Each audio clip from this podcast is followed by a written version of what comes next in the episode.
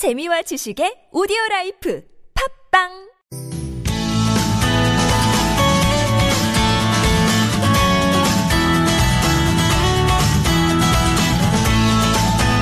서울서 오랑호찬입니다. 2부 시작해 보겠습니다. 오늘 월요일 공동주택 집합 건물 관련 상담 진행해 보겠습니다. 김태근 변호사와 함께 해 보죠. 어서 오십시오. 네, 안녕하세요. 자, 이 시간 샵 0951번 50원 유료 문자 이용하시거나 전화 027769595번 SNS 카카오톡은 TBS 라디오와 플러스 친구 맺으시면 무료로 또 참여하실 수 있습니다. 어, 문자 보내실 때 긴 문자나 사진 전송은 100원의 정보 이용료 추가되고요. 자, 구체적인 상담 한번 들어가 보죠. 4231번님, 저희 아파트 옆에 구청이 있는데요. 구청에 오시는 분들이 수시로 저희 아파트 주차장에다 주차를 합니다. 경비원 여러분이 차량 조사를 하고 있는데 뭐 그때뿐이고요. 외부인 주차를 막을 방법이 딱히 없네요.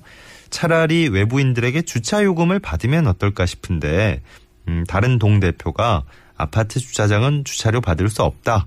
고 얘기하네요. 정말 그렇습니까? 음. 음. 아마도 4231번님도 동대표신가 봐요. 그죠? 네. 다른 동대표는 음. 의견이 이렇더라 그러셨네요. 일단은 이 부분에 대해서 결론부터 말씀을 드리면 예. 그 아직까지는 아파트 주차장을 주차료를 받고 외부인에게 개방되는 건 금지돼 있는 것으로 해석되고 있습니다. 네네. 이 명문에 규정이 있다기보다는 이제 그렇게 해석돼 있는 근거가 뭐냐면 그 지난 2014년도에 경기도에서 조례를 만들어 가지고 예. 그 인근 아파트에서 유료 개방을 추진을 하도록 그렇게 네. 조례를 만든 적이 있습니다. 네. 그러니까 아파트 입주민들이 동의를 하면 그 아파트 입주 그 아파트 주차장을 유료로 개방을 하고 뭐 예를 들어 이제 구청 인근이나 뭐 법원 인근 아파트에서는 아 그 아파트에서는 그 이제 구청이나 법원에서 다니는 분들이 그 아파트 주차장 이용할 수 있게끔 예. 이제 그런 조례를 만든 적이 있었는데 이거에 대해서 이제 누군가가 이의 제기를 해서 법제처에서 유권 해석을 한 적이 있어요. 그 예. 유권 해석을 한 적이 있는데 결국 아파트 주차장은 아파트의 부속 시설이기 때문에 네네. 부대 시설이기 때문에 결국은 유료 개방이 불가능하다 라고 유권 해석을 한 바가 있고요. 음흠. 그래서 이제 그 뒤로는 계속 이 부분이 계속 얘기는 되고 있는데 예. 왜냐하면 아파트 주차장이 낮에 비기 때문에 음. 이런 걸좀 적절하게 좀 활용할 필요가 있다라는 의견은 끊임없이 제기되고 있는데 아직까지는 원칙적으로 금지되는 것으로 해석되고 있고요. 예. 그래서 그 부분은 이제 결론은 그런데 이제 질문해 주신 바 내용과는 조금 다른 부분인데 최근에 아파트 주차장을 임대할 수 있도록 음. 새로 규정이 하나 생겼습니다. 예. 그래서 어 질문 내용과 좀 다른데 하나 제가 좀 소개를 해드리려고 하는데 네네. 이제 이게 뭐냐면 그 승용차 공동 이용을 위해서는 아파트 주차장의 특정 공간을 임대할 수 있다. 아, car sharing? 그렇죠. 네네네. 어, 그래서 이제 car sharing이고 이제 우리 말로 하면 승용, 승용차 그렇죠. 공동 이용. 이용 이죠. 그래서 저도 이게 맨 처음에 무슨 말인가 했는데, 음. 그러니까 카풀하고 좀 다릅니다. 네네. 카풀은 자가용을 함께 이용하는 그러니까요. 거고, 승용차 공동 이용, 카시어링은 이제 특정. 요즘은 아예 몇몇 업체들이 있어서 예. 많이 아실 거예요. 홍보도 많이 됐고. 아 그런가요? 예. 저 저는 사실 이 부분을 정확히 제가 한 번도 이용을 해본 적이 없어서 네, 예. 이제 이게 어떻게 그 활용되고 있는지 제가 정확히 인식이 없는데 예. 지금 이 카시어링 부분을 위해서 아파트 주차장을 임대할 수 있게끔 아. 주택법이 주택법 시행령이 개정이 그러니까 됐고요. 원칙적으로 외부인들이 쓰고 이제 돈을 받고 이건 금지돼 있는 게 맞는데 그렇죠. 최근에 이제 이용자가 급증하고 있다는 음. car sharing 이른바 그 승용차 공동 이용에 대해서는 어 몇몇 주차 면수를 좀 그렇죠. 할애해서 음. 어, 활용할 수 있군요. 네. 어, 어. 그러니까 특정 공간 그리고 뭐 주차 면수를 몇 대나 뭐 빌려줄 것인지 네. 뭐몇 시부터 몇 시까지 빌려줄 것인지 음, 음. 이제 이런 부분에 대해서 그 아파트 입주민이 동의를 하면 되는데 그 동의 방식이 어떻게 되냐면 네. 아파트 관리 규약에 이 car sharing을 위한 주차장 임대 규정을 포함을 했습니다. 예. 이번에. 예. 그래가지고 지금 아마 그 아파트 관리 규약이 개정되고 있을 텐데 네. 이 관리 규약에 아파트 입주민 과반수 이상이 동의를 하면 예. car sharing을 위한 주차장 임대 규정이 새로 만들어지는 거고요. 예. 근데 만약에 그거에 대해서 아파트 입주민 과반수가 반대를 하면 만들어지지 않고 음. 어, 현재 그런 상황이고 그렇군요. 음. 그래서 아마도 조만간 car sharing을 위한 주차장 임대 부분은 좀 더 활성화될 것 같고 예. 아직까지도 저도 한 번도 활용, 활용해 본 적은 없는데 조만간 이 car sharing이라는 게 아파트 생활 내로 조금씩 조금씩 들어올 것으로 판단이 됩니다. 음, 그렇군요. 그 뭐, 저, 어, 시대가 변하면서, 시대가 바뀌면서, 교통수단 자체도 좀 많이 바뀌고 있고, 음. 이른바 전기 자동차 이런 것들도, 뭐 충전시설도 이제, 그렇죠. 공동주택 같은 데는 아마 많이 구비가 될 것 같고, 네, 앞으로. 네. 예. 어, 예, 저 공동 이용 승용차 공동 이용제가 또 활성화되면 이런 변화가 생기겠군요. 네. 5345번이 아파트 1층에서 어린이집을 운영하고 있습니다. 입주자 대표 회의의 동의를 얻어서 앞 화단에 아이들 안전 교육에 필요한 시설을 설치했는데요. 2층에 사는 한 주민이 어, 시끄럽다면서 이 시설을 자꾸 철거하라고 요구합니다. 음, 철거해야 됩니까? 라는 질문입니다. 음.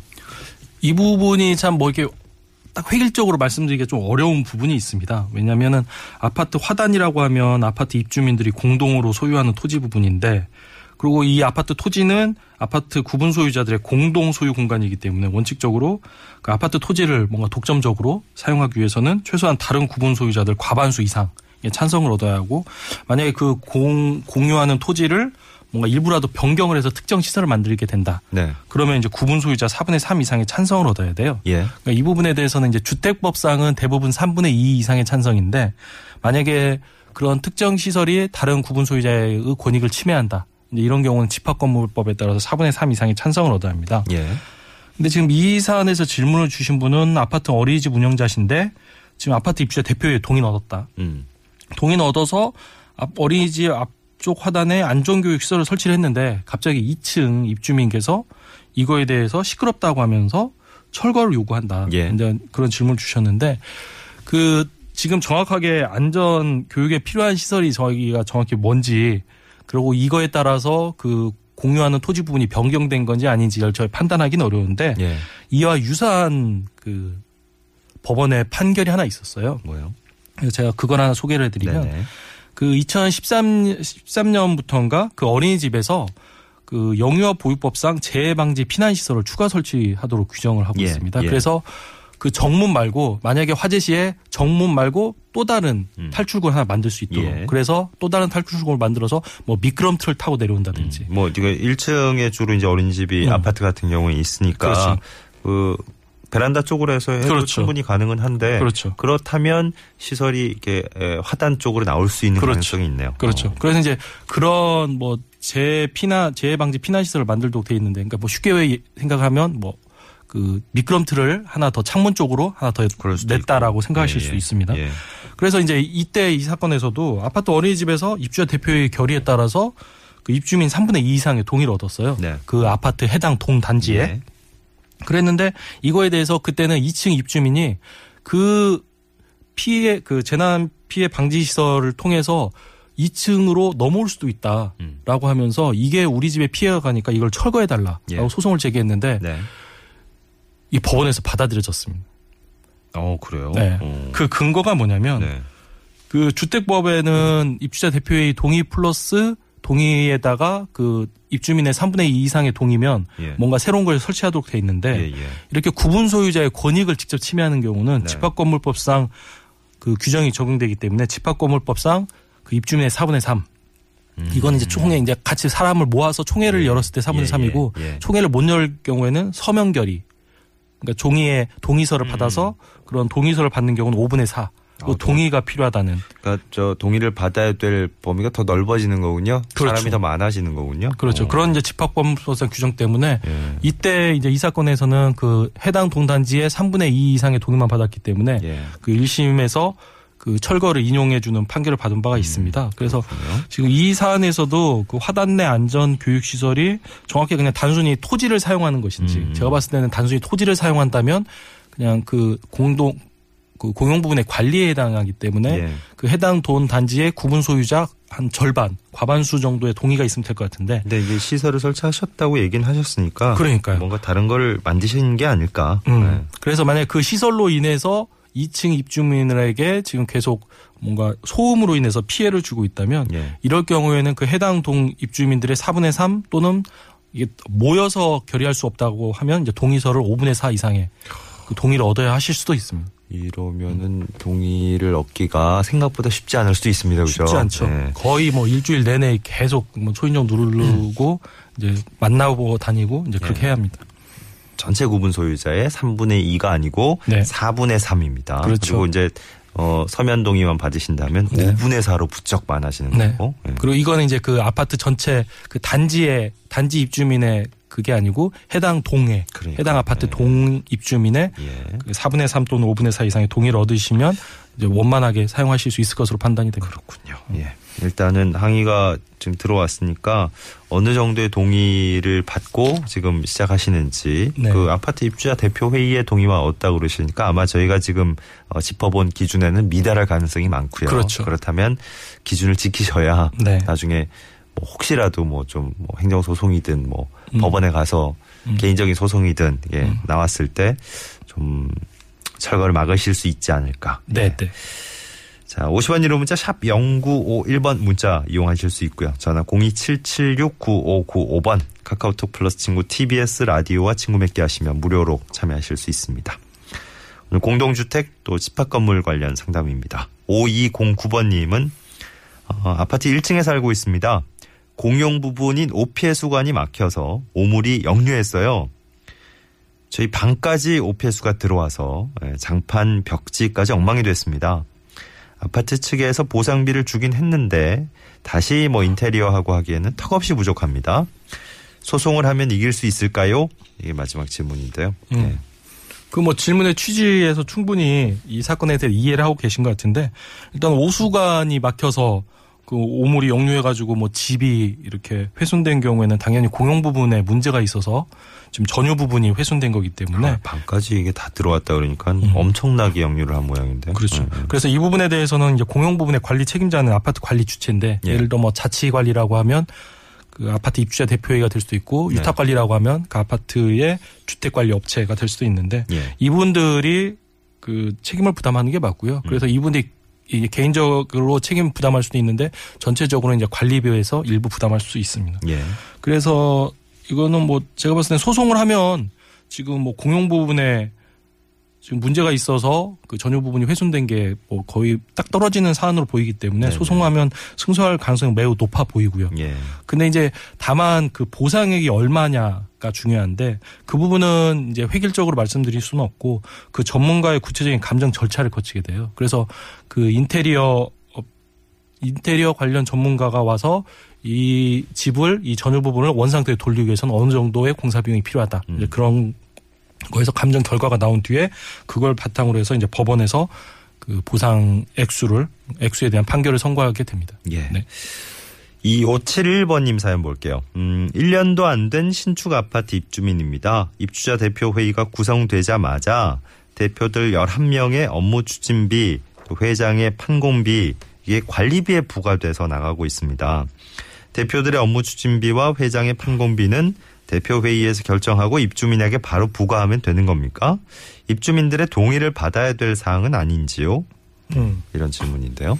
그러니까 결론은 입주민들의 동의를 받아야 하는 사항은 맞고요. 예. 그리고 아마도 지금 현재도 입주민의 동의를 받았을 가능성이 높습니다. 예. 근데 이게 왜 입주민의 동의를 안 받아 안 받은 것처럼 음. 이제 느껴질 수도 있냐면 예.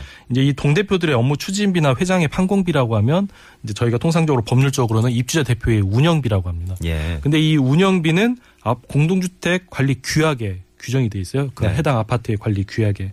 그리고 이런 해- 아파트의 공동주택 관리 규약은 아파트 입주민 과반수 동의에 의해서 제정 또는 개정하게 돼 있고요.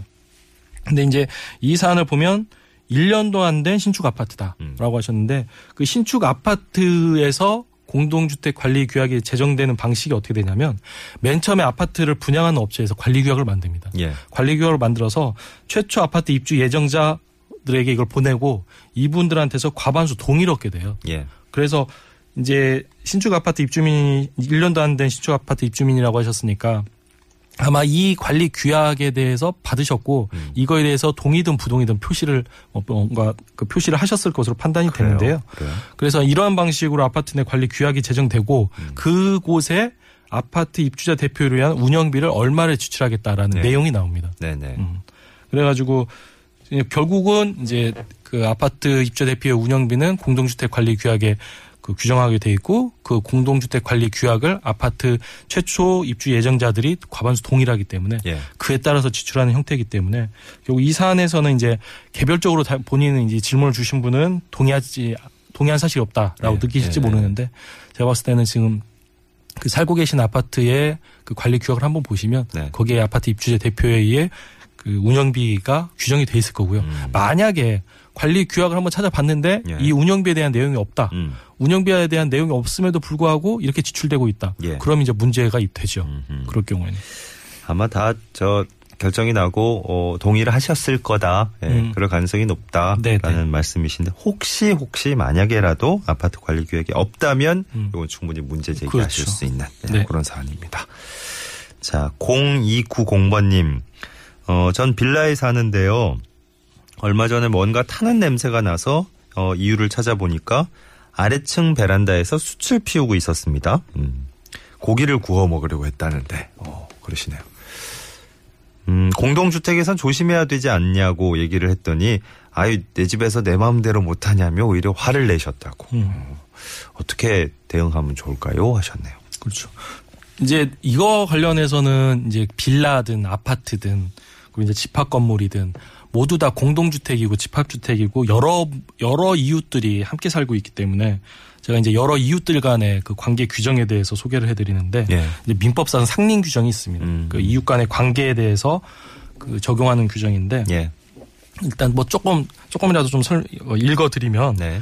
그 토지 소유자는 매연, 열기, 액체, 음향, 그 진동, 기타 이와 유사한 것으로 이웃의 이웃 토지의 사용을 방해하거나 이웃 거주자의 생활에 고통을 주지 아니하도록 적당한 조치를 할 의무가 있다. 이게 민법에 있는 규정 그대로 지금 그대로 얘기해 주신. 거죠. 예. 그래서 이제 이건 뭐 사실 토지에 관한 규정인데 네. 꼭 토지가 아니어도 이런 아파트 사이에서도 충분히 유추 적용할 수 있는 부분이고 음. 그래서 이웃의 생활에 고통을 주지 않으려도 적당한 조치를 취할 의무가 있다라는 예. 게 원칙적인 예. 거고요. 네. 다만 그런 뭐 매연이나 열기, 액체, 뭐 소음, 진동 이런 것들이 그 이웃의 뭐 이웃이 사는데 적당하다라고 판단될 때에는 오히려 그 그 소음을 느끼고 있는 이웃이 참아야 할 의무가 있다. 이제 그런 규정이 예외적으로 있습니다. 그러니까 이게 서로 서로 어느 정도까지 어 상대 그 생활에 불편을 끼치지 않고 음. 내가 살면서 당연히 일으킬 수 있는 소음, 그렇죠. 당연히 일으킬 수 있는 매연 이런 건지 음. 서로 생각하는 바가 절충이 돼야. 되는데 이게 아, 달라지면 이게 문제가 되는 거잖아요. 이렇게. 그렇죠. 예. 그래서 이제 저희가 이 방송을 통해서 여러 번 말씀을 드렸는데 결국 이걸 가지고 법원에서 판단하는 기준은 수인 한도. 과연 그 이웃이 이걸 참을 수 있는 한도를 넘느냐 안 넘느냐. 예. 를 가지고 이제 판단하게 되는데 그리고 법원은 이제 사회의 통념, 상식에 예. 비춰서 판단하게 됩니다.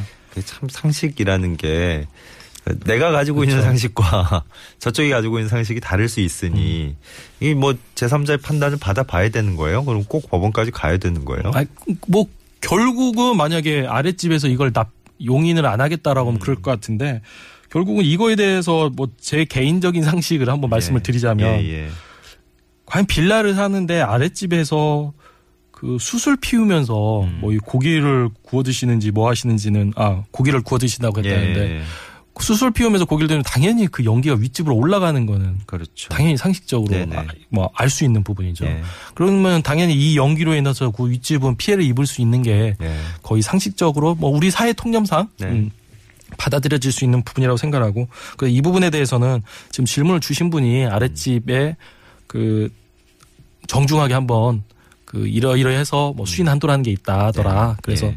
그 아랫집에서 가능하면 수술 안 피웠으면 좋겠다라고 예. 말씀해 보시고 영 대화가 안 되시면 그 지난 6월부터 서울시 그 이웃 이웃 간의 분쟁에 대해서 조정하는 센터가 생겼습니다. 예, 예. 그래서 그곳을 한번 사, 그 신청을 해보셔서 네. 이 부분에 대해서 한번 조정 조정을 한번 받아보시는 게 어떨까 싶습니다. 공은 이제 참 좋은 기관이 생겼는데 그렇죠. 문제는 그 당사자들이 다 이제 동의를 해야 되는 거니까 그렇죠. 조정 신청에 네, 이분이 아래층 사는 분께 이제 이런 얘기를 하면 아 우리 저 어 어떤 분의 얘기가 맞는지 음. 어떤 어떤 얘기가 맞는지 한번 조정 받아 봅시다 네. 했을 때 또 선뜻 하실지는 미지수입니다. 근데 이제 그런 조정도 안 받아하고 막무가내로 하면 음. 별수 없이 소송을 가는데 제가 봤을 때 위자료까지 인정될 것 같아요. 네네 네. 알겠습니다.